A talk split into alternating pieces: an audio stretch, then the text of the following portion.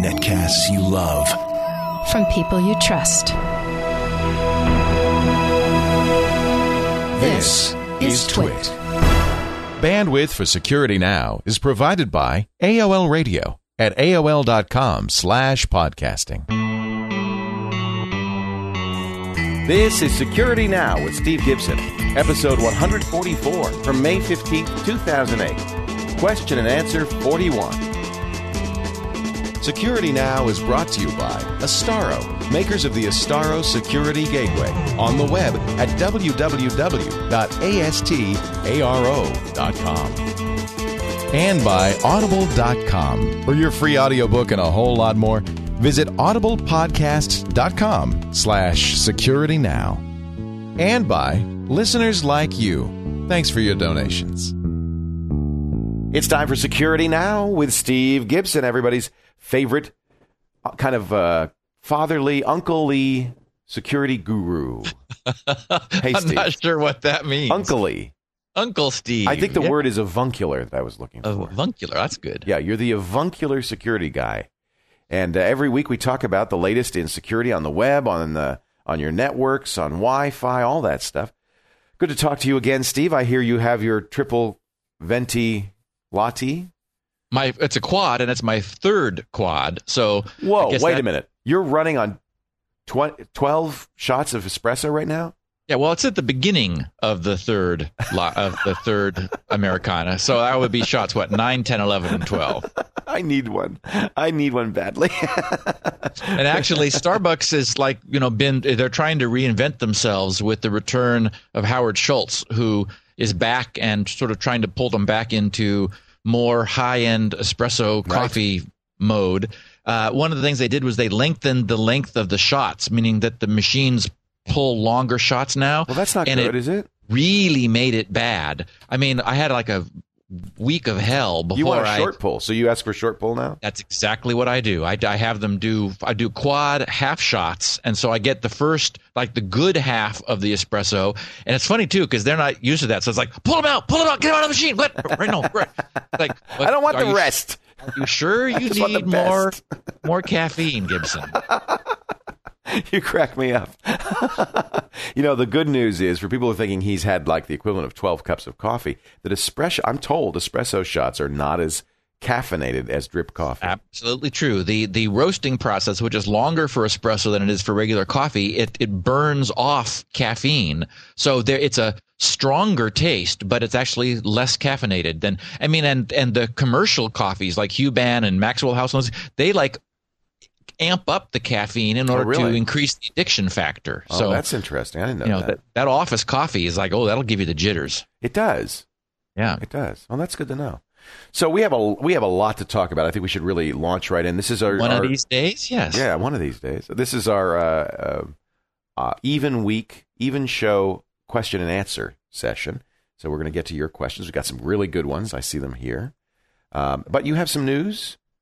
A bunch of news. Um, a lot of stuff happened in this last week. One things, one of the things that happened is that I sort of wrapped up my YubiKey, Yubico coverage, as you know, with last week's episode, and I thought, okay, I'm gonna just gonna take all this correspondence because I had a whole bunch of correspondence with with the Yubico folks, Stina and Simon and Right. and Paul and those guys, and I thought I'm just gonna stick them all in a folder. So I did a a email wide search on the term YubiKey, I think, or maybe it was Yubico, Right. and it uncovered, and I, I so I, I just had to give a heads up. It uncovered two early mentions of this from our listeners, and uh, Eric Roller wrote to me back in October of 07, early Really? October on the Wow. 6th. And, and the subject was security token with a key that is valid for one second.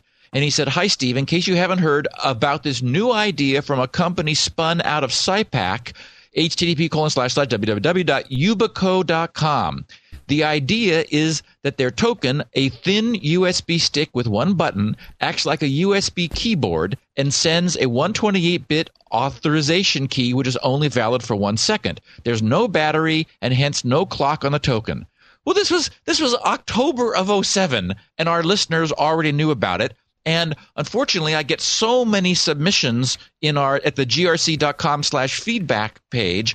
I never saw this, obviously. And then this year in February, Torkel Hassel looks like is the way I pronounce his name. It says smart security dongle with a similar note. So I just wanted to give a heads up and shout out to those guys and say, oh, I mean, and imagine they must have been when here I am all coming back from RSA, jumping up and down about the U- YubiKey, and these guys must have been thinking, hey, we told you about that months ago. Yep. Yep.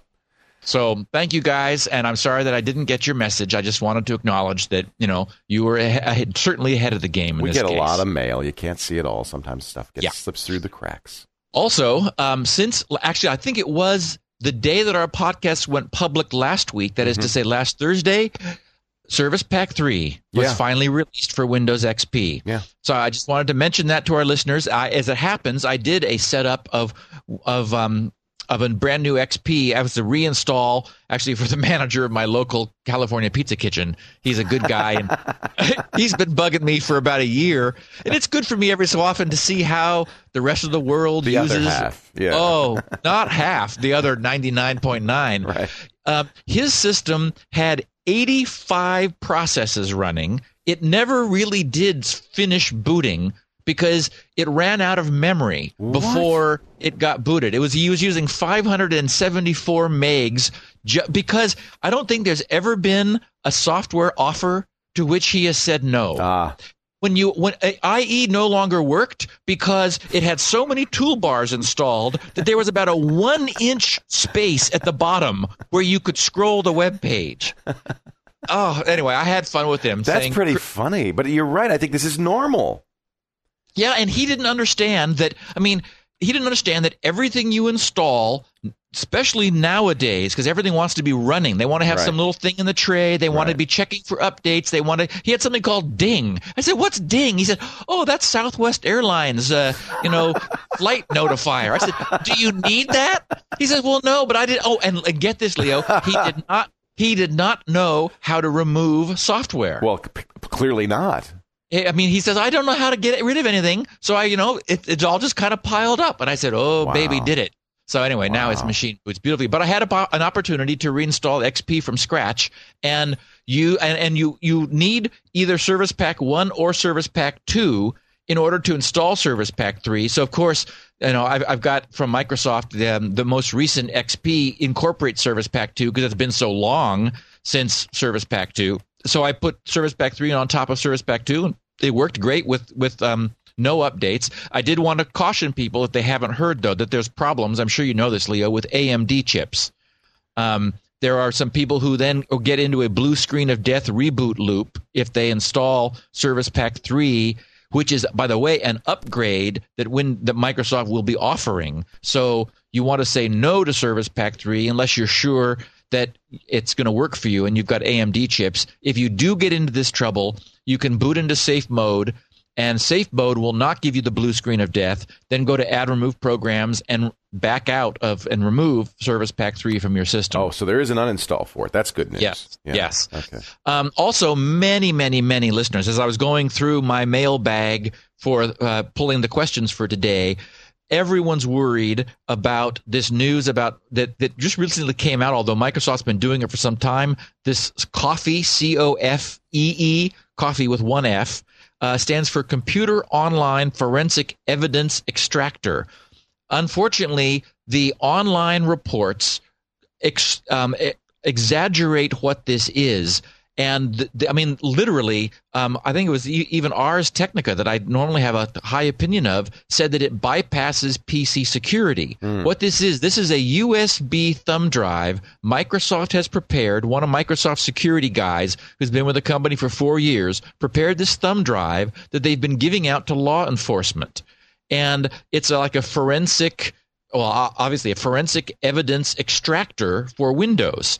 And so the concern is that this is like some secret backdoor. I've seen the words backdoor, bypasses PC security, you know, decrypts BitLocker drives. Okay, none of that is the case. So I wanted to, for everyone who wrote in wanting to get some feedback about this, all it is is a a command packed set of tools that are otherwise freely available. It's got about 150 different commands to make it, you know, basically they've Microsoft's pulled all this together to help law enforcement, but it doesn't do anything that that you wouldn't be able to do otherwise. So there's there's no secret backdoor it's accessing or anything. It's just a really neat toolkit. And of course, the bad news is that when you give it to the good guys, the bad guys will get it too. So right, right. Uh, but ultimately, so that's um, Microsoft Coffee.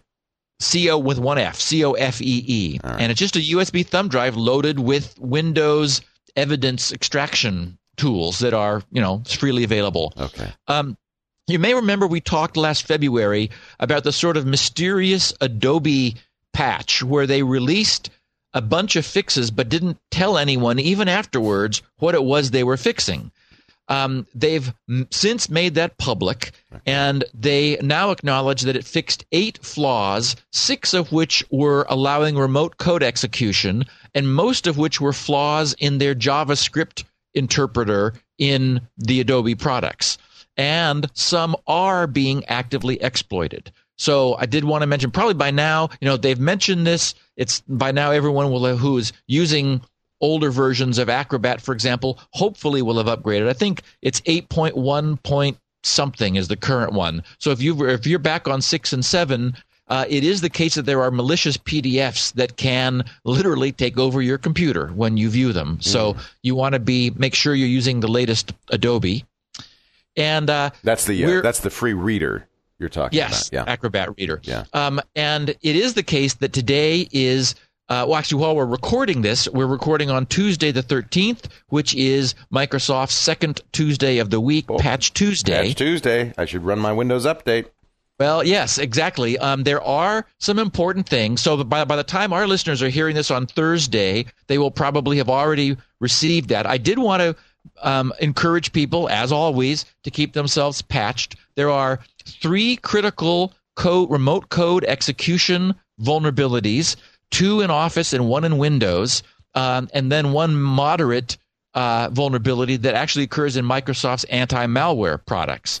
So, I love yeah. it. There, Well, I- there's this special irony when security software has malware in it or and actually, we're, exploits. yes, we're seeing that more and more. It's Yeah. a problem because um, you know they're they're they're complex software, and any anti-malware, any contemporary anti-malware is in the loop. You know, it's it's a filter that's putting itself between your machine and the internet, which means anything coming in hits it first. Well, if there are any buffer overruns there, it's ripe for exploitation. So, you know, that have you know, those being vulnerable are a problem. Um, the one of the SANS editors of, of, of the of the you know SANS uh, security, uh, Dr. Eric Cole had a little editorial note that I thought was really interesting. He said he he he was uh, encouraging people to apply patches in general as quickly as possible, and Microsoft's um, specifically. And, and he said he said we're now seeing Patch Tuesday followed by Exploit Thursday. Oh, great. So, I mean, the point being that this window of opportunity, I mean, exploits are being developed from the patches, as we talked about last week, and people may have only a couple days before they start getting, you know, before exploits for what's been patched go live on the net. So, it is increasingly important to to move that up. I like it. You call it in your notes. You call this today Exploit Thursday. Exactly. You got Patch Tuesday. Two days later, Exploit Thursday. So patch fast as you can. Yeah. And I just wanted for What is what? I just I just raise this issue. Uh, typically, corporations do not apply patches right away. They want to test them. What do you do if you know you feel like you should test these things before you install them? You don't have Well- a chance, I guess. it that is really a problem because in the past corporations have been hurt by patches Well, which individuals too. It's not just corporations. Yeah, although like like for example the, the, a corporation may need to run this stuff against their own internal proprietary Right. software Right. so for example microsoft tests it against the you know sort of the native generic windows os but there have been uh, instances where patches disabled Right. critical infrastructure um, systems inside of corporations and so now they're much more skeptical about it Yeah, and uh, but I I can remember a num- number of times where patches have caused big slowdowns or had an incompatibility with one drive or another, and this has bit end users as well. So I, you know, I talk to end users all the time, especially after Service Pack Two and that fiasco, who are very loath to. Oh, you know, they m- most of them say, "Oh, I wait a week to see if there's any big problem with that patch." You can't do that anymore. Right? It's becoming yeah. That what window of opportunity is really closed. Um, over on the sci-fi side, as we know, that's a, a passion of mine. I wanted to remind our listeners that this weekend is the miniseries of Andromeda Strain on the A and E network that Ridley Scott has produced, and the trailers look really good. Uh, in fact, I saw an, an extended trailer for it um, earlier. I guess it was early last week uh, when I was at the, out at the theaters to see Iron Man, which I loved. Everybody loved Iron Man. Oh, it is so good. So I just wanted to to toss that in too. I loved the, the movie Iron Man, and this weekend um, is the um, A and E's production of the miniseries Andromeda Strain. So if you get A and E on your cable system, you want to check that out. Yep, Yeah. and it will be released on DVD next month in Oh. June of 08. Oh, So that's it'll be- unusual. They do it so fast. That's good news. That's Yep, great. it'll be coming out uh, shortly Yeah, thereafter. Good. And uh, I finished the first patent work. The first patent for CryptoLink, my forthcoming VPN-ish product, has been submitted and is now pending. So, Oh. um, so I'm. Now, let I'm me ask you about that. A lot of software authors do not use patents because one of the parts of the one of the things the, that's part of the patent process is don't you have to expose your source code? Uh, no, you don't have to expose your source code. You do need to. I mean, the whole idea of a patent is that there, the, the, the, the I mean, the concept, the original concept was that uh, that the the government wants to encourage um, people not to keep things trade secret, but rather to make them public so that other people can build on Right. those inventions. So the idea is that once the patent is issued, it is a publicly available document. In return for publishing the technology, the the inventor of the technology receives a multi-year exclusivity on the use of that. I believe Right. it's seven, 17 years at the moment. Right. So so um, my my interest is sort of in claiming the intellectual rights. I mean, I've come up with something that's very cool. One of the security notes that I saw when I was researching news for the week was that apparently SSH password guessing is dramatically on the rise. SSH we've talked about is the secure shell login. It's a service that runs on port 22 and um, so if uh, apparently people who run SSH are seeing a distressing amount of activity, meaning that mal- m- malicious people, even apparently some botnets, are now they're looking at port 22. If you accept a connection on 22, hmm. they will then perform a brute force password guess trying Wow. to get in. And of course, if they do, they, I mean, that's really bad. They've got access Oh, to root, essentially, a secure shell. Well, what this first CryptoLink patent does, since since I'll be running a service also, um, I've come up with a way of doing essentially uh, stealthing an open TCP port so that it's not open. That is, nobody except the a, a matching authenticated CryptoLink client is able to see the port to connect to it, even though it's TCP. So it's a way of stealthing open ports um, that would prevent all of this kind of problem. Oh, so that's interesting. yeah, That's a very it's one of- clever idea. So when many- when are we going to see CryptoLink on the market?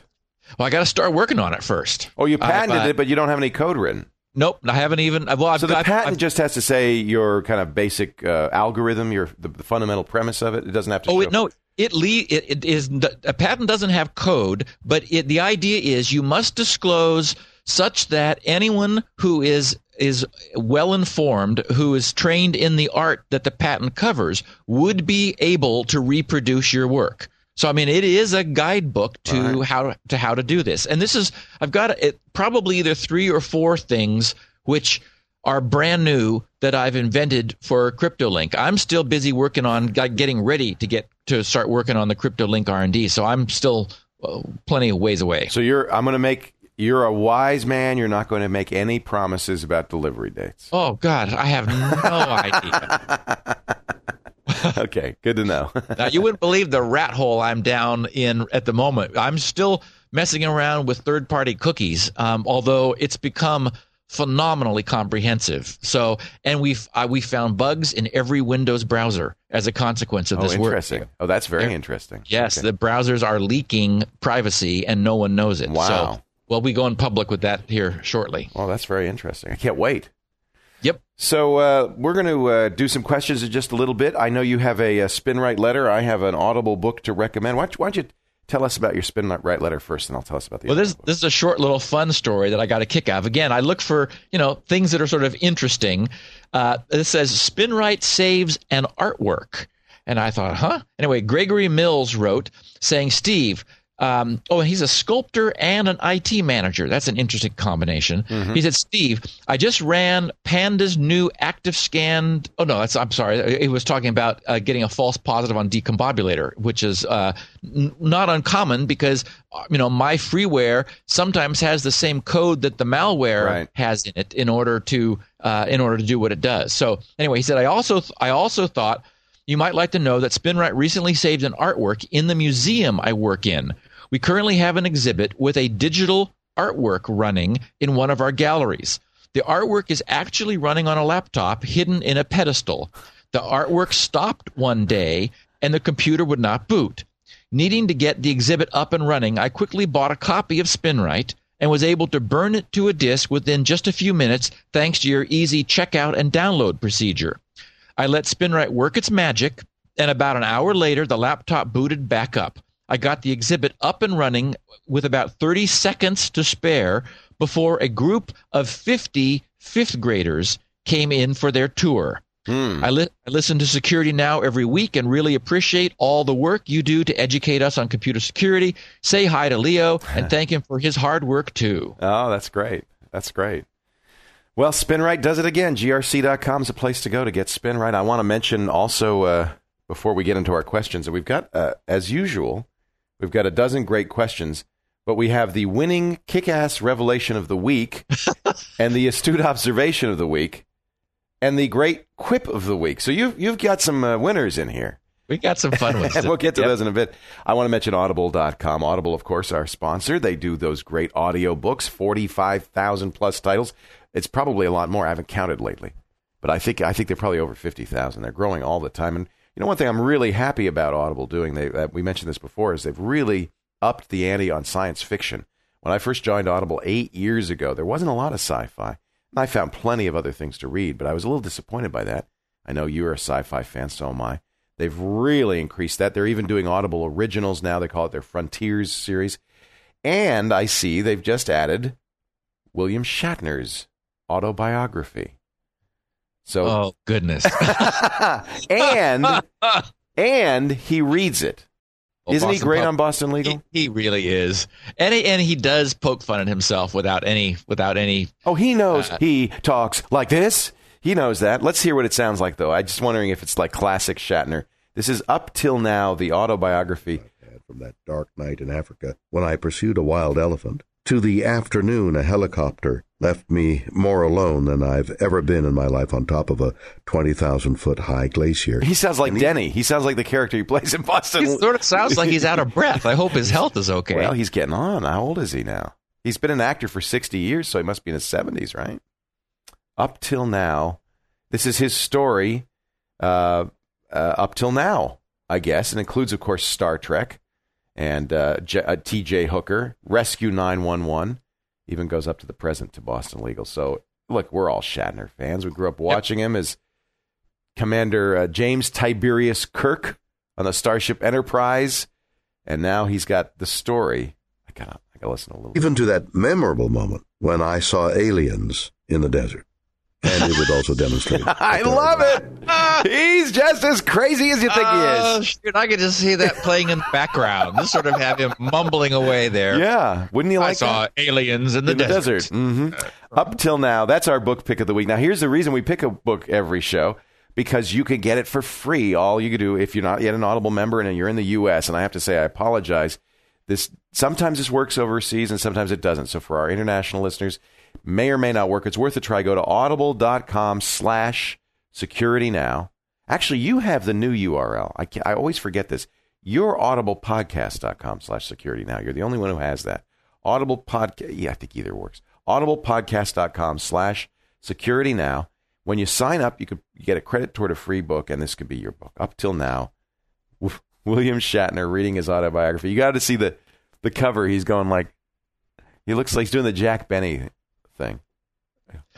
You know, Leo, I'm I'm watching you as we're doing this, and I and I'm you know you're flailing around with your hands, and you know, well, I, looking, I'm a performer. Well, I'm, I, I'm the same way, and I'm realizing that if when I get a microphone like yours, then I would feel different about being on camera. Because I mean, here I am, I'm hunched over my Heil, kind Right. of like you know some old time newscaster. Well, and uh, Right. let's see, Rob in Orlando, Florida asks, and so you know it, that would make a big difference. Because We're going to get countrymen for everybody. I mean, I think this is the this is the key. I'm wearing a little uh, headset mic, and I didn't wear. You know, I was wearing it last week, and it was very echoey because the room is very live that I'm in. But we've, you know, there's stuff. The room is a lot more full than it was last week, and it's getting fuller still. And I think it's not nearly so echoey. So, um, good news. We would, and, and, and for those who are watching at home, I just want to point out the reason you're only seeing me right now. Doug Kaye just sent me a note saying you ought to get a teleprompter so you don't have to look off camera for the chat. Good point. I do. I am looking off camera for the chat, but remember, I'm always on camera right now. Where eventually we'll be able to see Steve, and I'll switch to Steve, and then I'll read the chat, and I'll switch back. so the reason you see me look off camera a lot is because I'm on camera all the time, and we, I, we want to see Steve. We want to see everybody. So that's going to happen. So, So- good. You think so- you'll be able to send video? Uh, I think that we'll sounds like one fun. of these mics. We'll, Uh, yeah, I think that sounds like fun. I, mean, there's not much to see here, but you know, at least both of us are gray now. So, yeah, exactly. Are you gray? You're not gray. oh my goodness, am I? When did you go gray? I don't. Well, yeah, minute- you were I- gray I- the last time I saw you. You were a little salt and pepper. Yeah, well, it's it's. I'm there's more salt now than pepper. we'll get you a camera. And then the other thing I really want to do for you is get a kind of some sort of virtual whiteboard we could put on the web page so you can draw because I know you like to draw. oh yeah, I don't have enough going on right now. All right, let's. Thank you to Audible for your support. Audible uh, podcast.com slash security And now. thank you endlessly for for William Shatner William Shatner. with on his. Oh, on I his, love it in a loop Oh, nice. over and over and over. So uh, we are going to uh, get to our questions now. We have a good uh, dozen of them, and I'll start with number one. This is Mitchell, who listens to us in London. Hello, London. He worries about Google Mail cracking his 128-bit AES encryption. How'd they do it? He says. Hi, Stephen Lee. I'm a big fan of the show, longtime listener. Steve, I'm a SpinRite user, and although I have no incredible stories to report, I find it to be an invaluable part of my toolbox. If he has no incredible stories, it means he hasn't had any hard drive failures yet, so There you go. he's a lucky man. He says, I have a question, which I hope you can answer. I recently rebuilt my Firefox profile from a clean installation of Firefox. He, I had accumulated way too much junk from all the plugins and so forth. Uh, I had installed, if ever there was a needed piece of software, software, it would be for a Firefox profile cleaner. You can actually, I think, just throw out the profile, can't you? Start over. Anyway, he says, I zipped up my new clean profile, which, by the way, was now 2 megabytes, down from 12 megabytes, and uh, attempted to email it to myself at home. He says he used WinZip, and he used the built in WinZip encryption, which is uh, 256 bit AES encryption. He used a 26 character password. He attached it to an email in his Gmail account and sent it. After a long think about it, Gmail decided to come back and said it had detected an executable and couldn't send the file. So now I want to know how did it detect an executable? Is it is it able to look into my 256 bit encrypted file? That's a good question. Maybe it just says a zip is an executable. Well, no. Um, what's happening is I, I've noticed this myself. I can't remember. I was sending a, a JPEG to someone through Gmail, and when I went over to Gmail, it said it was checking it for viruses. Okay. So it's filtering attachments As it should. as it should, which is a As good thing. all for it do. ISPs should do. Yep. And what's happening is, I'm, I'm sure in this case, it's it's looking at the file header that he's attached. Oh. Maybe it recognizes a, a- as a WinZip. I don't even know. I, I know nothing about the container that this 256-bit encryption is in. You'd be it'd be nice, for example, if there was no header, but if WinZip encrypted the entire thing so the whole blob looks like random noise. Yeah, I'm sure it doesn't because it has to see it as a WinZip file.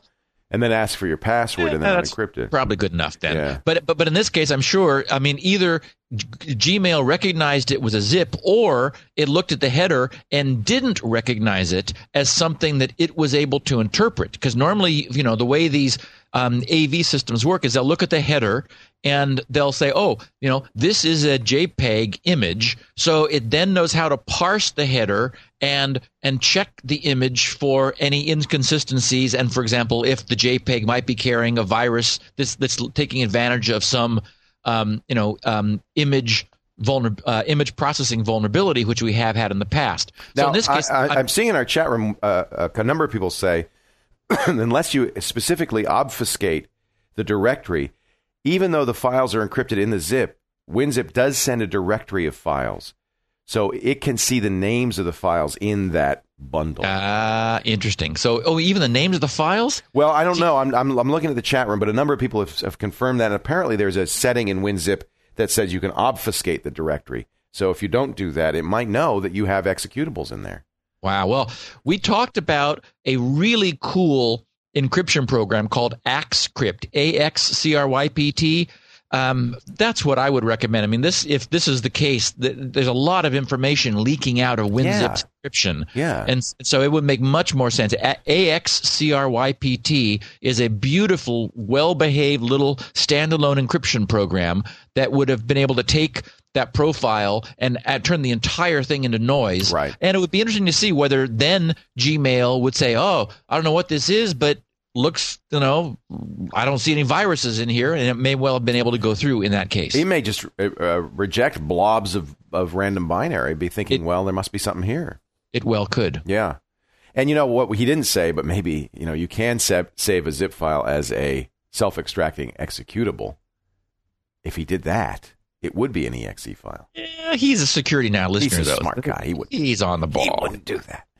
Rob in Orlando, Florida is asking about something that just came out in the news this week quantum computer cracking crypto. Hey, Steve, I'm curious. Will today's encryption stand up to quantum computing? I can't say that I completely understand the ins and outs of quantum computing. Very few people do, don't worry. But I do know it will enable PCs to be millions of times more powerful than they are now. At least that's the advertising. How will our current encryption algorithms stand up to that kind of power?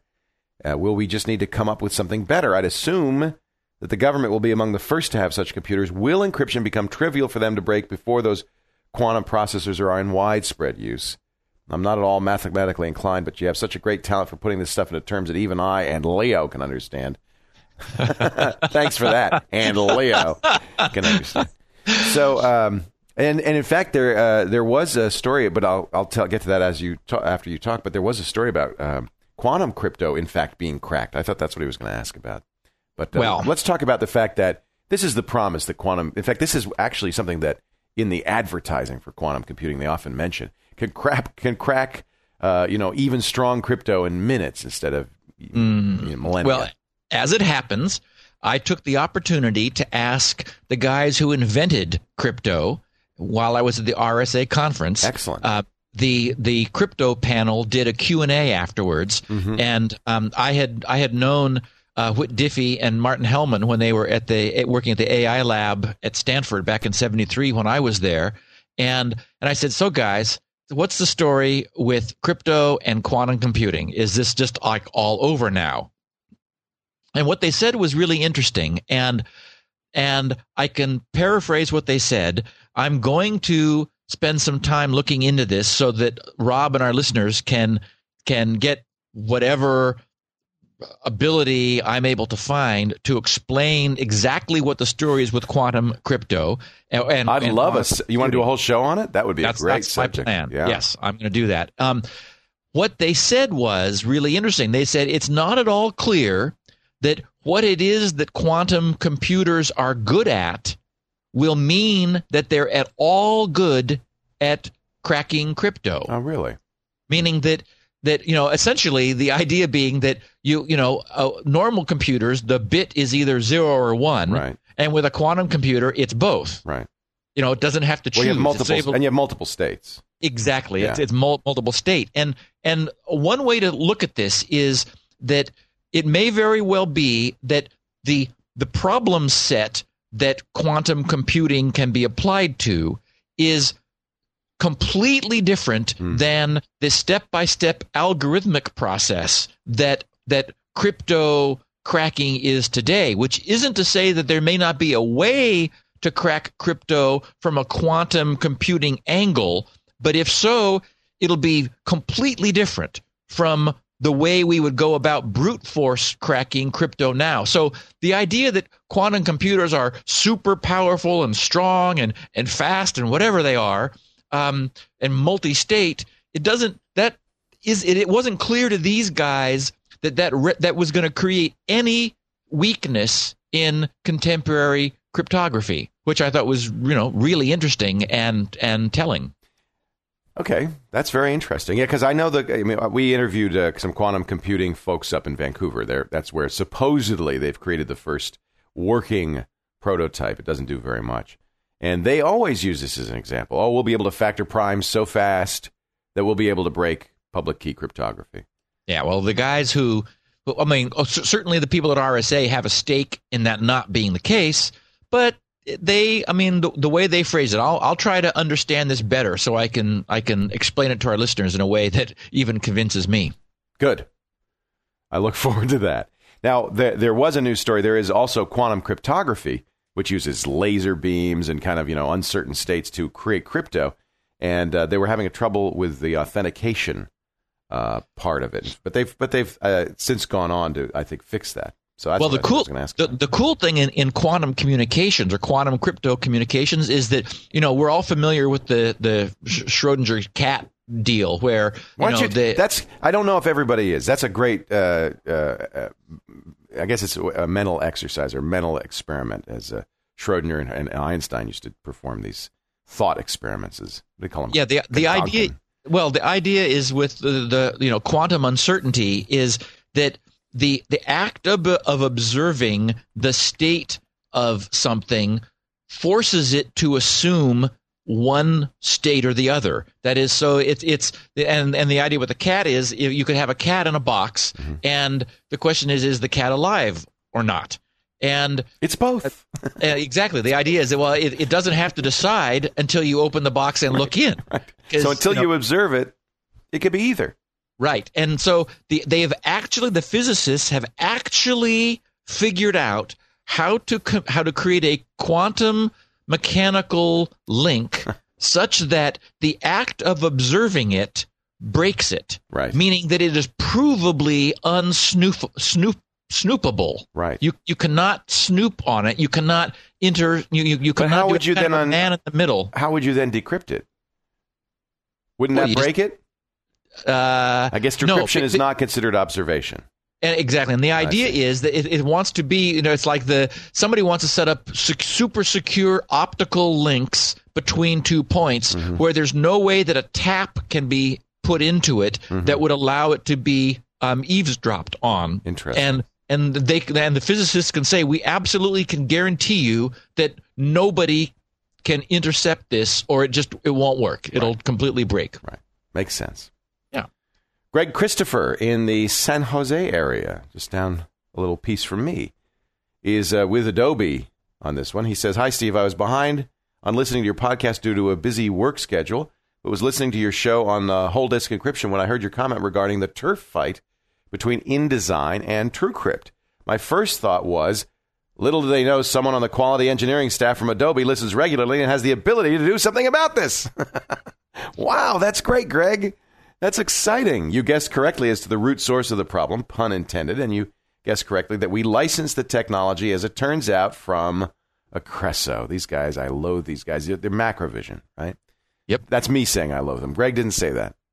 But we've had, I mean, Macrovision has caused all sorts of problems. Yep. Uh, you also guessed correctly, it doesn't just affect InDesign. I'll give you the bad news first. First, all the Adobe Creative Suite products, three, the CS3 products, Acrobat 8 products, and many other products are affected. He sent us a whole list.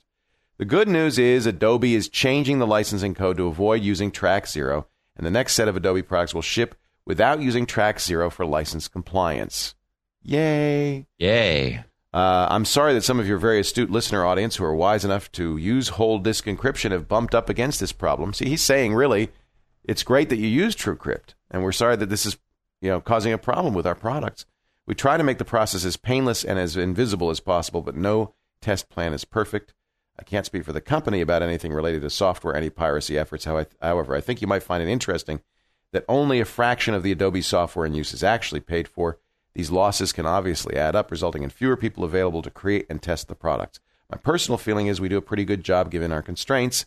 A big thank you to those who take software licensing seriously and realize that that is money that keeps the new and interesting stuff rolling out of Adobe. And of course, if everyone did that, this problem would likely never have happened. Love the show. Keep up the great work. So he's giving a, a rationalization, which I hotly debate, but I won't do it here, uh, for why they use uh, copy protection on that. Yes, and the good and I've had that hot debate, by the way, with Adobe people, so I, I don't need to have it with uh, you guys here. Yeah, and the, you know the good news is they're going to be moving away from it. So that's Well, that's- they're going to move away from that. They're going to change how they do it. I guarantee you, they're not moving away from uh, anti-piracy. Oh no, no, I'm sorry. You're Yeah. right. I, me- I meant that they're going to be moving away from Track Zero that was colliding with TrueCrypt. And remember that 5.0, we immediately got feedback from our listeners saying, "Hey, Right. I uh, he, they installed some Macromedia thing, and it, I guess, InDesign wa- was what what in this case that the guy was talking about, and it, you know, suddenly he couldn't log on to his TrueCrypt volume anymore. And of course, 5.1 fixed that by making the the Track Zero data redundant, so that it would tolerate having Adobe um, there, you know, sharing Track Zero with it. The, the real problem is, and I, I don't care what they go to, ultimately, DRM always causes problems. It breaks something no matter what. And it's always the honest guy who suffers from it, right? That's what really gets me. Pirates just take it off. Craig Kuttner in uh, Connecticut has a need for speed. He says, Love the podcast, loads of great information with just the right amount of geek speak. He must have a high tolerance for geek speak. in, in SN 140, Steve mentioned a media encoder, MPEG H.264, he's not sure, that effectively uh, used multi core resources. Many of the professional encoders that are available just call some stock Microsoft DLL and do a mediocre job. So, what brand of encoder is uh, Steve talking about? What's the one he likes? What's the one that uses multiple multiple processors? Thanks and keep up the good work. We should mention this was when you were talking about your monster quad core and how that very very little software took advantage of it, except for this one uh, encoding program. What was it? Yeah. Well, I've been a media guy, as you well know, Leo, for years. Um, I just, you know, I love doing stuff with media. Right. And, um, you know, I've, I've I've watched movies on my Palm Pilot by by encoding them. There is a company that I can I can recommend absolutely without reservation, whose products I've been using for many many years. Their very first um, MPEG two encoder what was was had a horrible name. It was TMPGENC. It stands for for Tsunami MPEG encoder. Right.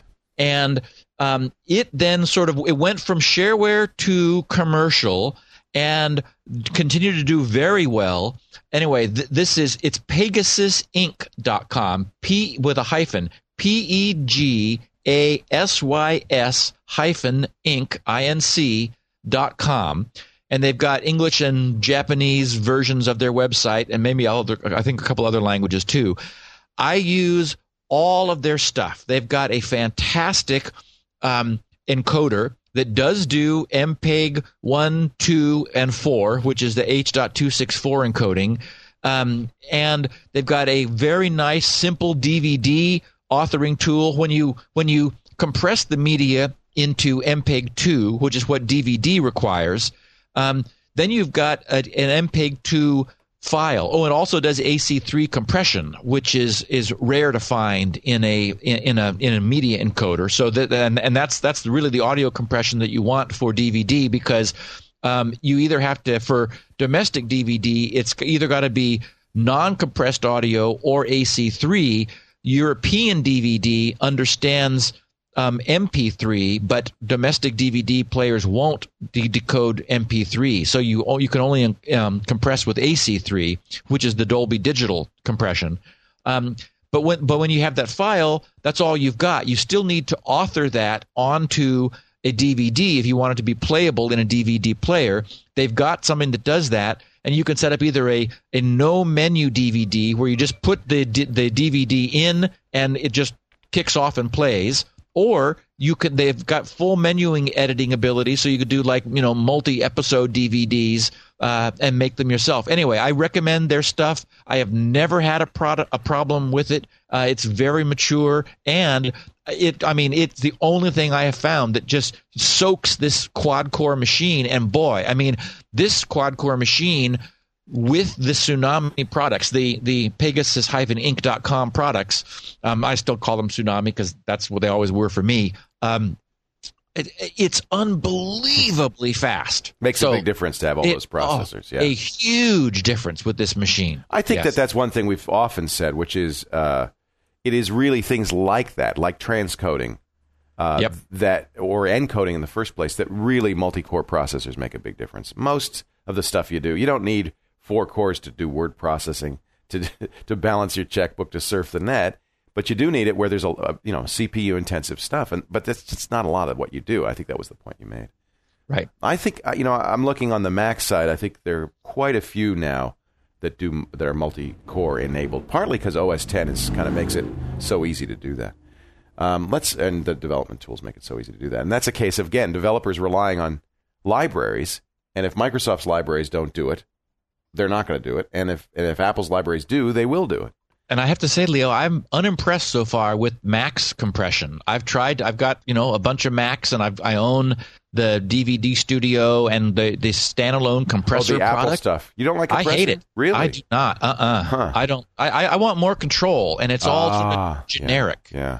Yeah, QuickTime Pro surprisingly gives you a lot of control if if you get into the settings deep enough. Right. Um, I think that's what Alex uses. I'll have to ask him tomorrow when he comes in for MacBreak Weekly because a lot of people talk about compressor and like it. I don't. I don't use it either. We might have to start doing it now that we're going to start doing some video. Uh, Kevin Junkie in uh, Sparks, Nevada wants to UB log on to Windows. Steve, thanks you uh, for taking the time and uh, effort to introduce us to this great product, YubiKey. That was our last episode. I too feel it's revolutionary. I'm going to follow its introduction to the marketplace with great interest. As I listened to the last podcast, I was hoping you would discuss the use of YubiKey with regard to authenticating a user's Windows session. I'd really love to give all my users a YubiKey to use when they log on to their computers. What a good idea that is. I've emailed Yubico about this topic and received a rep- reply telling me this functionality is coming. Can you please keep this on your list of what you'll be discussing in future episodes about the YubiKey? Thanks so much. Keep up the great work. Well, this is sort of this. I wanted to put this question in because so many of our listeners asked about. I mean, they were in, they were interested in the YubiKey and enchanted by it, but but because support for it is not yet widespread, um, they were like, okay, well, I want one. What can I do with it?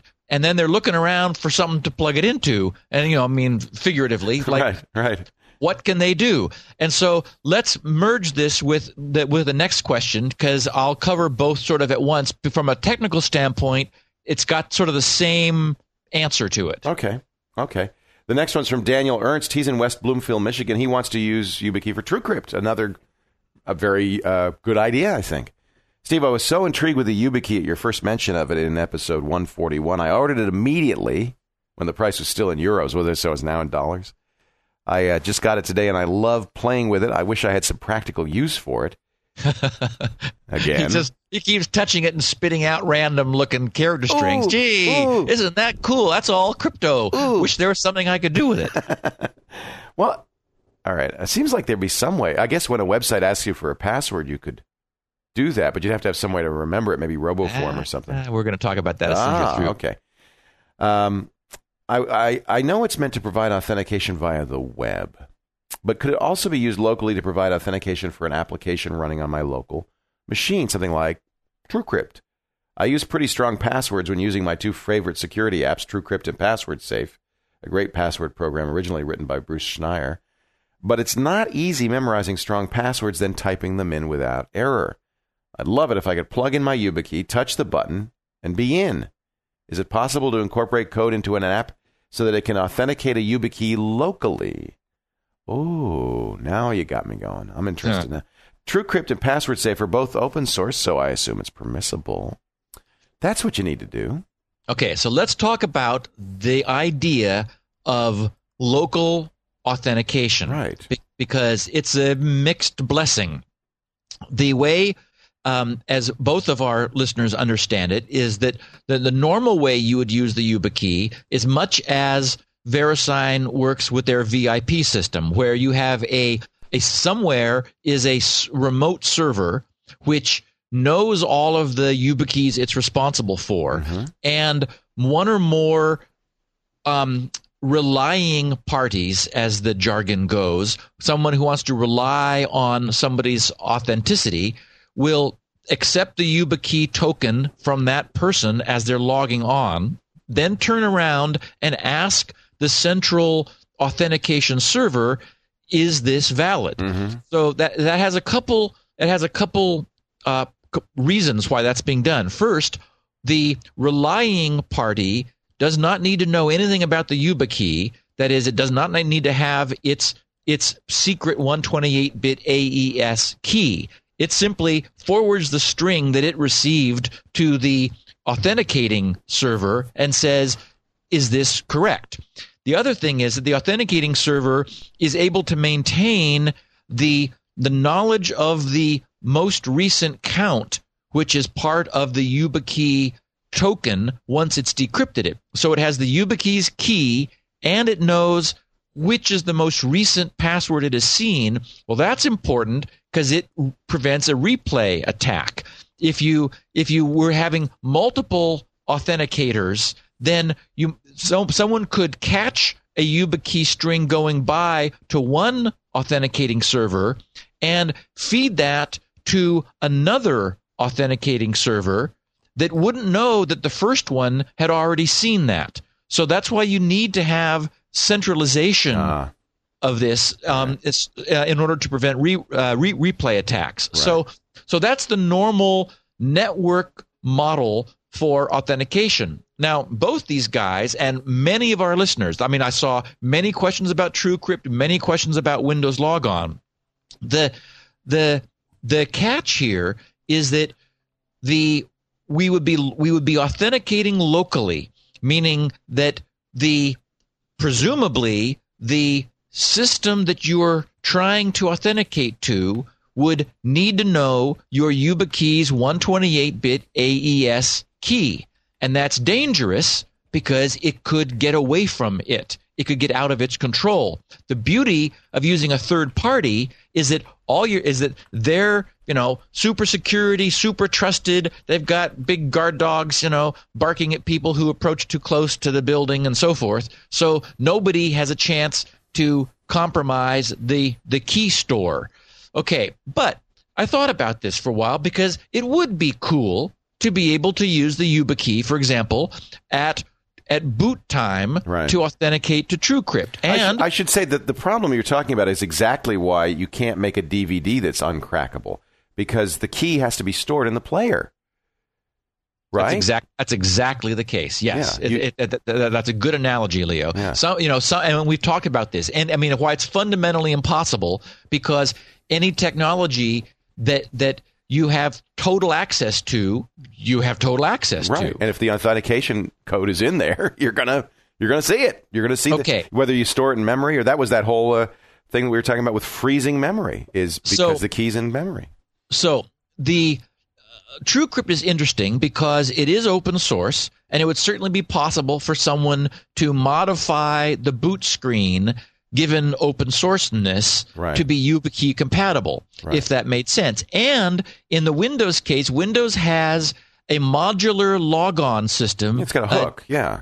Yeah, GINA, G I N A is the is the DLL that does logon sort of the logon experience, and that is replaceable. Sure, that's why this, you can use a thumb uh, uh, recognizing or a fingerprint recognizing exactly, recognizer. Yeah. Exactly. Yeah. So, okay, so let's take a look at the TrueCrypt example. So we've got the YubiKey.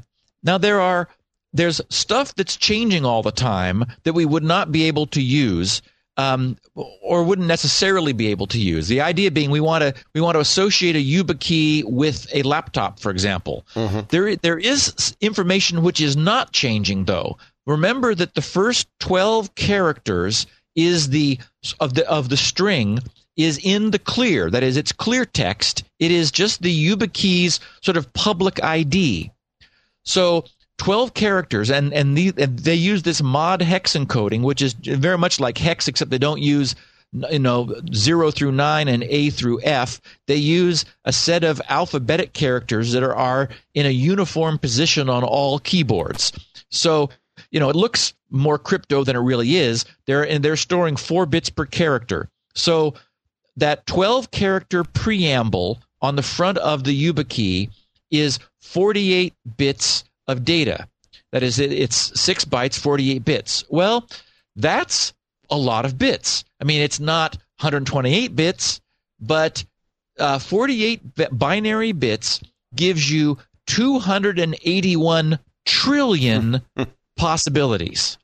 Actually, it's 281 trillion, 474 billion, 976 million, 710,000, blah, blah, blah. So it's a bunch.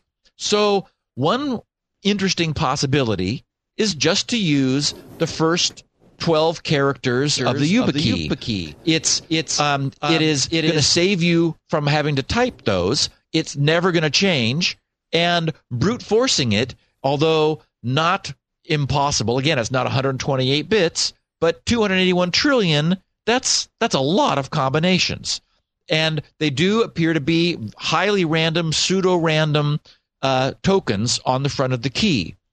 Now, if you knew the 128 bit secret AES key, then you could decrypt the balance of the YubiKey data, and that would give you another unchanging six bytes. Remember that the first six bytes of the YubiKey is its secret ID. Mm-hmm. So, so if you were willing to to have the system know your 128 bit YubiKey AES key, then I mean, and that represents some vulnerability because right. it could get it could get away. Right. But if you were willing to have the system know that, then it could decrypt the balance of the of the 128 bits and get another 48 bits that never changes. Um, and that would give you 96 bits. Well, now we're talking serious strength because mm-hmm. that's that 281 trillion 281 trillion times. Right. So that's I don't know what big number that is, but I mean that's that's big.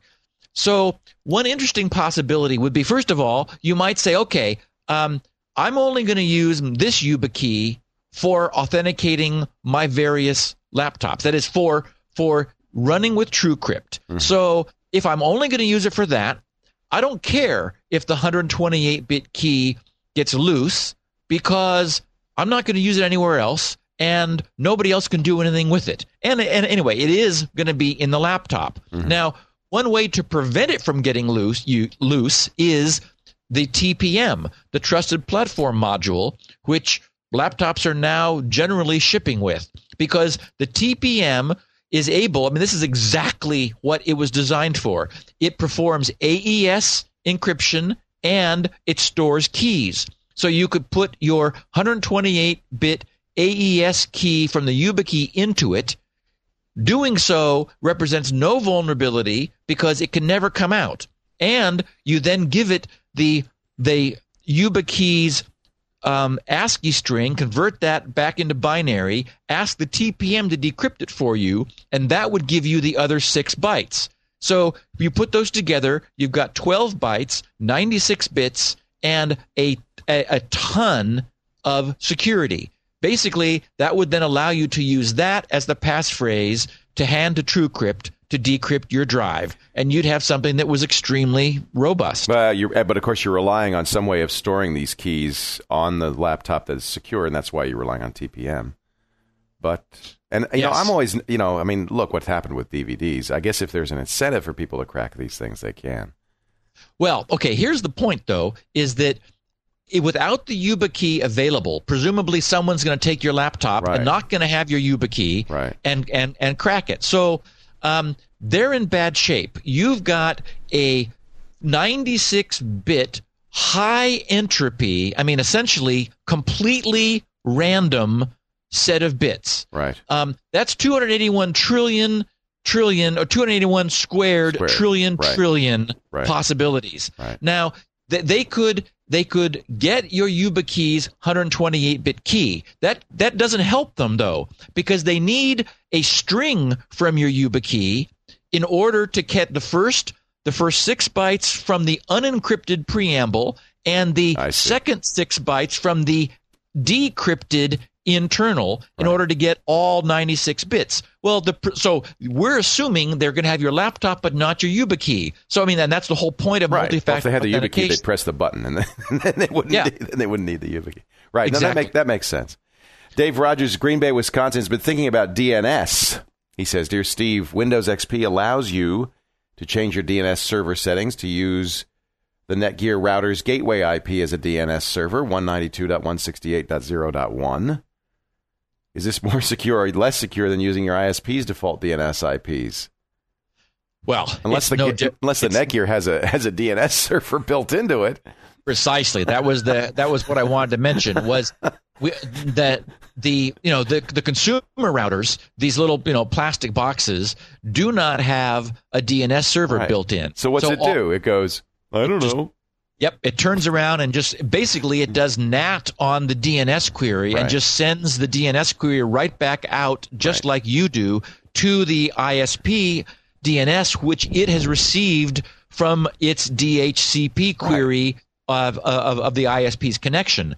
It would certainly be possible for a higher end box. You know, if somebody were running Linux or a Unix machine as their gateway, it, it could be running a full copy of Bind oh, as sure. I do on my own FreeBSD oh, sure. box here. In which case, I'm I have no ISP DNS that I'm using, which is what I was talking about before. Right. But you're right, Leo. A one of the standard little you know consumer routers, they're not doing their own DNS lookup. They're merely forwarding the query that comes in to the ISP's DNS server. So the, the key is you've got to forward. You've got to use a a, an actual DNS server for this thing to work. Whether you set one up yourself, you use OpenDNS. You, some I know people who use Verizon's DNS, even though they're not customers.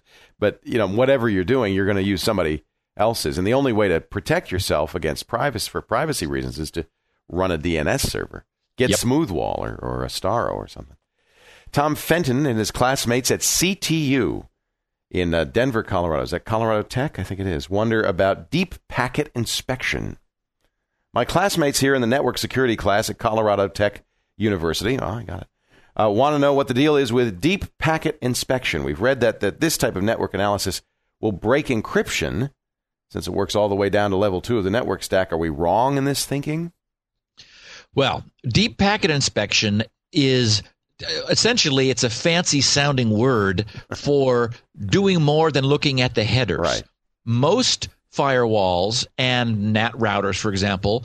Uh, well, NAT routers is a little bit of, bit of an exception, which actually is a good a good example of this. Um, but simple packet filters, all they're not concerned at all about the content of the packet. Right. They look at the headers, where and that's where you find IP address and port number and protocol type and packet type. Like if there's a SYN packet, it's because it's got its SYN bit set. And so early packet filters that where you you didn't want to allow incoming connections. All they did they were sort of dumb but they just looked at the header and they would drop any packets who had a SYN bit set. Because if you do that then no SYN packet can make it past them and it becomes impossible for someone to access your servers. Is that stateful inspection? Because i've no, heard that stateless inspection. That's stateless. They don't care yes. about what's going, what the conversation is. They're just looking for certain little things in there. And and for example, here that that factors in perfectly because, for example, that would mean that if you sent ACK packets through, right. a firewall would allow those because they don't have the SYN bit set. Right. So a stateless firewall that is not maintaining state, it would uh, it would only drop SYN packets, but allow, for example, ACK packets through. Presuming a uh, conversation's going on. Exactly. Yeah. A but a stateful firewall, it would say, "What's this ACK packet? I don't have a conversation right. happening now." And for example, it would see a SYN packet going out, and that would tell it to expect a SYN ACK coming back, right and then following on follow on packets. Right. Where so it would sort of be maintaining a, a state of what's going on. Now, NAT routers have to do a little deep packet inspection because some protocols, for example, FTP, embeds in the FTP packets for example, the port and IP number of, of the client when because FTP involves two connections, uh, that is active FTP does, passive does not. And so NAT routers that are FTP aware, they will actually see the FTP packet and reach in and modify the contents of the packet on its way out so that it to adjust the IP and port number that that the server, the FTP server behind the firewall, has suggested um, the client connect to it on. Mm-hmm. The the the NAT router needs to change that for active FTP connections to make it correct. So there's a little bit of deep packet inspection going on now. What Tom is referring to uh, uh with his classmates at CTU, this deep packet inspection means looking at the actual contents of the packets beyond just their headers. Mm-hmm. And and so the question is does it break encryption? And the and the real the answer is no. Encrypted traffic cannot be deep packet inspected. And in fact, using encryption is one way of thwarting and avoiding any packet inspection. Um, people are increasingly use it because ISPs are unfortunately becoming increasingly snoopy about people's traffic. And if you set up encrypted connections, nothing your ISP can do. There's no way for the ISP to, to intercept that traffic, as we've talked about, you know, on many occasions. I bet what they're thinking about is a situation, since they're at a technical university, they're probably learning about networking, is a situation where a business is uh, using, is taking the SSL and doing it themselves. And in that case, they they have the ability to decrypt because it's their SSL certificate, not Amazon's or whoever. Right. If the business is setting up an SSL proxy, then it's able to decrypt and re-encrypt, and in the in, in the intervening time, look at everything that's going on. Then you could do a deep packet inspection that would actually be meaningful and revealing. Right. But we've talked about that before. That's uh, another issue. Robert Berry in North Carolina doubts that his credit union knows how to factor. My credit union, he says, has recently, with much fanfare, rolled out what they call multi factor security. But it turns out all they've done is to add additional prompts to the login process. Don't get me started. Asking security questions like your mother's maiden name or the name of your first pet. And they don't even ask these with every login, just once in a while. Is it even legitimate to call this multi factor security at all? Seems to me that it only serves to inconvenience customers while pro- providing no actual protection against identity theft. They claim they're doing this to comply with a directive issued by the Federal Financial Institutions Examination Council. I have a hard time believing this satisfies any such requirement. Oh, oh, oh, yes, it does. I'd be interested to know if you have any recommendations on how I can convince my credit union to implement real multi factor security. I'm sure cost is a factor, but there has to be something they can do relatively cheaply that is better than this. Well, you know, what they could certainly do. Well, okay, wait. 1st of all, jump- this does satisfy the FFIEC requirements because they're so pathetic. It's really distressing. Yeah. Yes. I mean, that's is, why the site key happened. Yep. Yep. So I would say, in response to the question, is this real multi factor security? No. As we know, multi factor means not just more of the same factor, not just more of something you know, Yes, exactly. It's you know, it's like so tell me something more that you know doesn't solve the problem because for example, it's completely prone to any kind of replay attack or keystroke logging or man in the middle interception sort of things. I mean, right. that that's why a something you have is a different factor or something you are like a fingerprint is right. yet another factor. So well, and i have to say my bank a big bank bank of america does exactly the same thing as his little credit union is doing. When we log in from a new computer it says oh you better answer these security questions as if that's somehow making it more secure yeah, I mean, it makes it. I guess it, the idea is it tricks the users into thinking it's more secure. I guess instead of multi-factor, it's Moby factor. Moby, Moby factor, as opposed to multi-factor. But yes, this really doesn't do it. And you know, I mean, the the answer is to to go with a common um, you know, available technology. I mean, it would be very cool if banks were making YubiKeys available and and providing those. We know they're they don't they're not very expensive in volume.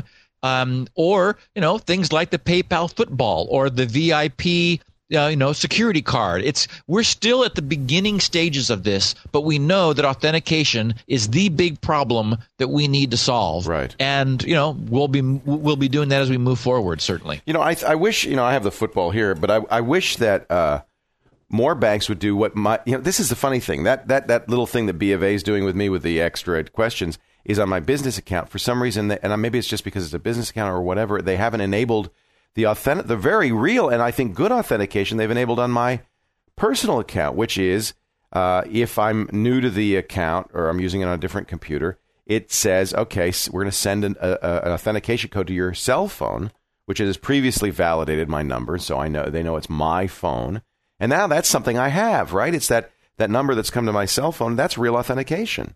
Yes, and you're right. I mean, so there's an example of a of a potentially zero cost, cheap. Uh, yeah. Yes. Yes. Although you don't have to send anything out, they just call my phone or send and, me a text and the, message. And, you know, and the thing to do would be to not require it because you might have users that, for whatever right. reason, don't have a cell phone. And that's exactly what they do. Yeah. They but, offer it. But exactly, and, and, explain that this is if you want an enhanced logon security, right. you can turn on cell phone loop authentication, right. and we'll make you know we'll make sure we'll we'll take that extra effort to prevent anybody from logging on as you. And, and I did that. I did that, uh, but I, for some reason they I can't do that on this business account, but I, maybe they don't have it on all their accounts or whatever. I think it's a great idea. Coming up, the great security now quip of the week, the astute observation of the week and the winning kick-ass revelation of the week. Oh, and Leo, this is it is kick-ass. I am so glad that this person brought this up. Good. Oh, I can't wait.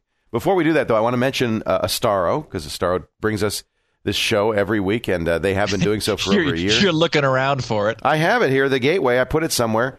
The Astaro, uh, Colleen, it's down here because Colleen's going to set it up.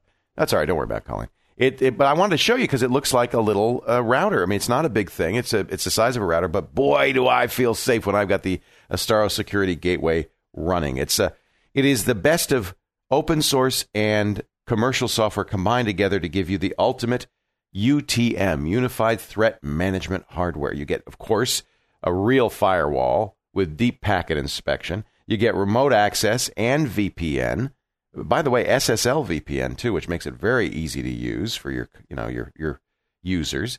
Intrusion protection, of course, but you also get three kinds of antivirus: two for the web, one for email. Or is it two for the email? Yeah, two for the email and one for the web. You get web filtering, content filtering. You get uh, control of protocols like instant messenger and peer to peer, peer to peer, anti spyware. And this is always updated all the time automatically via Astaro Up to Date. So you always have the latest, greatest stuff on there. now, I want you to try it free in your business. This is the best part by calling Astaro. That's 877, the number 4, A S T A R O. 877 427 8276. If you're a non commercial user, you can use this for free. VMware has a pre built uh, uh, Astaro virtual machine, so you could try it all. In fact, the updates are free.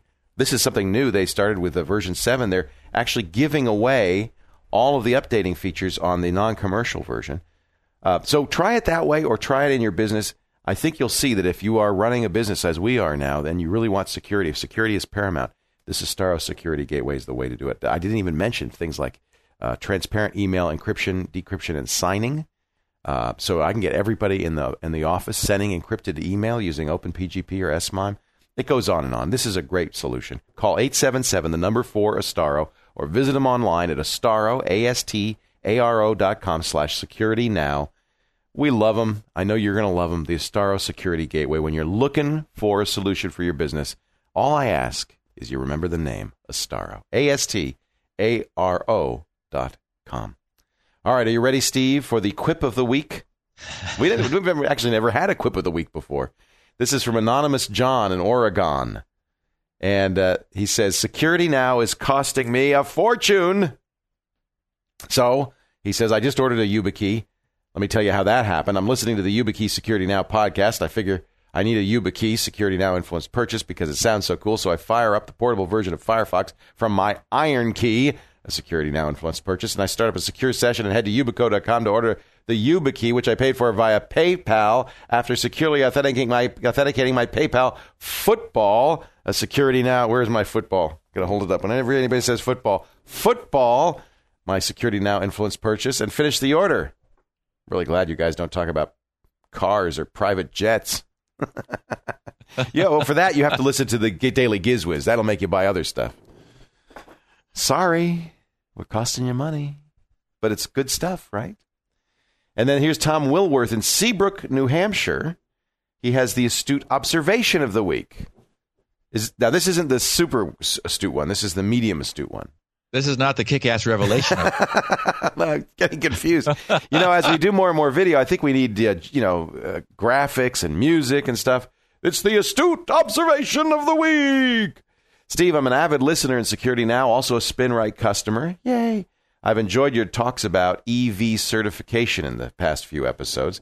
That was that new high-end certification that we're saying you ought to do, even though it's more expensive. He has a quick tip for EV certificates in Internet Explorer 7 that may be good to share with the listeners. He says he tried to follow your example in checking out both VeriSign and PayPal to see that, you know, neat green bar uh, that we mentioned. That's what you get when you go to an EV certified site, as long as you're using the latest uh, Internet Explorer. He says the problem is I could never see it.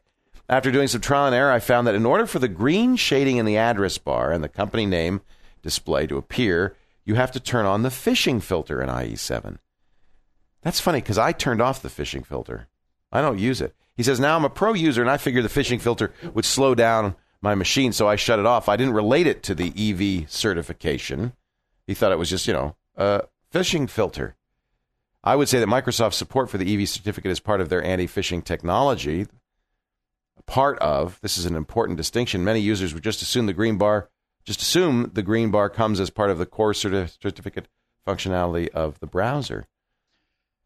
I, you know, I, I, I wonder because I, uh, I, I verified. I, is he is, he is he right? You have to have it turned on. He's absolutely oh. right, and that and that is really annoying. It is because I, I, don't have, I don't need them because the, uh, the rest of that functionality is you go out and check a database. I don't need them to do that.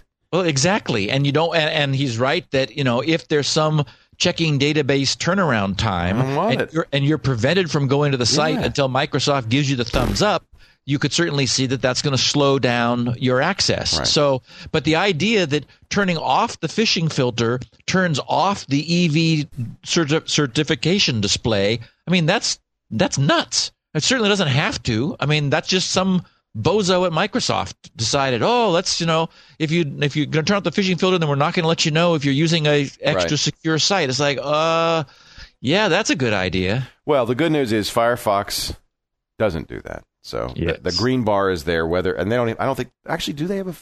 I don't even know if they have a phishing filter in Firefox. They probably do. For the for the alliteration alone, I, I, I guarantee you they've got an add-on for it if they don't. yeah, yeah. Tim Madison in Westchester County, New York, has the long-awaited winning kick-ass revelation of the week. Steve, you mentioned on the RSA 2008 episode, I think that was a few episodes ago, that your credit card information was stolen while most likely using a site that doesn't support PayPal and or Google Checkout. Yep. While I may not be as paranoid as you are online, I do like to refuse as many online retailers my information. I do like to refuse many online retailers my information by making use of PayPal and Google Checkout. For sites that don't support these options, I use one-time use credit cards from PayPal, which is actually very cool. Actually, I used one of these when I bought SpinRite. It worked just fine. Here's how you do it. Because you don't support PayPal on SpinRite. Correct. You need a credit card number. Correct. But you don't have to have a credit card if you've got PayPal. You log into PayPal. You click you click PayPal plugin under Tools. And that's the only entry that's in the Tools menu at the moment. Tool. Uh, you don't need to install the plugin, by the way. You can use these cards just through the website. See, I'm glad to know that because I thought I had to install it. Yep. Click Secure Cards. You can then generate a one time use card funded through your PayPal account or a multi use card that only works for a single vendor. So if I'm going to always use it at Amazon, I just always use it at Amazon. That way, you can set up something that bills you monthly, but you never have to worry if it's getting stolen. All charges from any other merchant will be rejected. This is fantastic. You're it right. Is, this is, is, a revelation. It is fantastic, Leo. I tried, as I mentioned before, many, many months ago, to get a to get whatever it was I had to do on PayPal to get access to their little freebie thing. They right. had a they had a an app that you could download, but I I had to get a PayPal credit card for in order to enable that. Right. And I tried to apply, but something about my credit reports threw it off. And when I when I I got all my credit reports, and they there was one time where someone changed my um my resident information and was sending stuff to another state. Oh, you know, man. it was, it was through a, it was a credit card scam. It was another again, I my you know identity problem, and so I think that's forever thrown off my ability. So if you don't, if you can't use their automation to you know one click credit card um, approval, and I can't, then you, I was completely blocked from doing anything Right. like this. Right. So what I loved was Tim brought it to my attention. I want to make sure our listeners know. We know we've got a bunch of PayPal users because look how many footballs we're responsible for selling, um, or at five dollars for you know for the PayPal football. So this means that PayPal will now issue you without needing anything other than a PayPal account. One use credit card numbers, and this is fantastic. More reasons to use PayPal. Now, I have to ask you, though, Steve.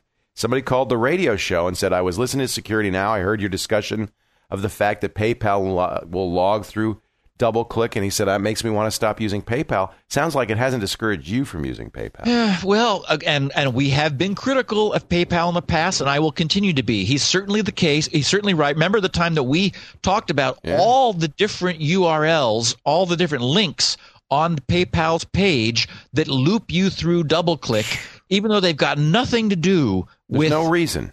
no, absolutely no reason. I mean, so I'm I, as I have said before, I would love for PayPal to have some serious competitor come along. And I mean, and Google checkout, of course, there's Google. I think they bought DoubleClick, didn't they? Yeah. So, So, you yeah. know that's So, not yeah, going to be any better. Any better. you know, we, we need somebody who's interested in doing this kind of really good job Yeah. that are that arguably PayPal and, and Google both do, but who also is serious about honoring our privacy. And anybody who bounces our their URLs through DoubleClick is just not serious. Nevertheless, they're awfully I'm, u- convenient. I, am using them because they're the ones, Yeah. you know, they're they're the ones who are there. And I just I wanted to bring to our listeners' attention that they now offer just having a PayPal account, one use credit card now, numbers. I'm I on my PayPal fantastic. account. Where, where- now, you said, I don't It's see. under. It's a menu bar over in the upper left, yeah. and right under Tools should be um, I see auction tools, PayPal plugin. I did. I did. Oh, in fact, um, let me see. Doo-doo-doo. products and services. Because I want to use this. This is great. Yes. And in fact, I, I do have I have a uh, you know a number of subscriptions. So the idea that I could have say you know Amazon's a good example that I could set up this credit card without giving it out. Because you know it's funny. Uh, my credit card company called me the other day because I was in Australia and I bought some shoes. Dvorak always says if you buy running shoes, that's a red flag. In fact, he said if you if you want to get a credit card canceled, fill up your fill up two different cars with gasoline, right one after the other, then buy a pair of running shoes. Yep. That, I believe him on the gasoline. It, Well, it makes because- sense. He says apparently that's what happens is somebody steals steal a credit card. They immediately not only fill up their tank, but their friend's tank, and then they buy running shoes.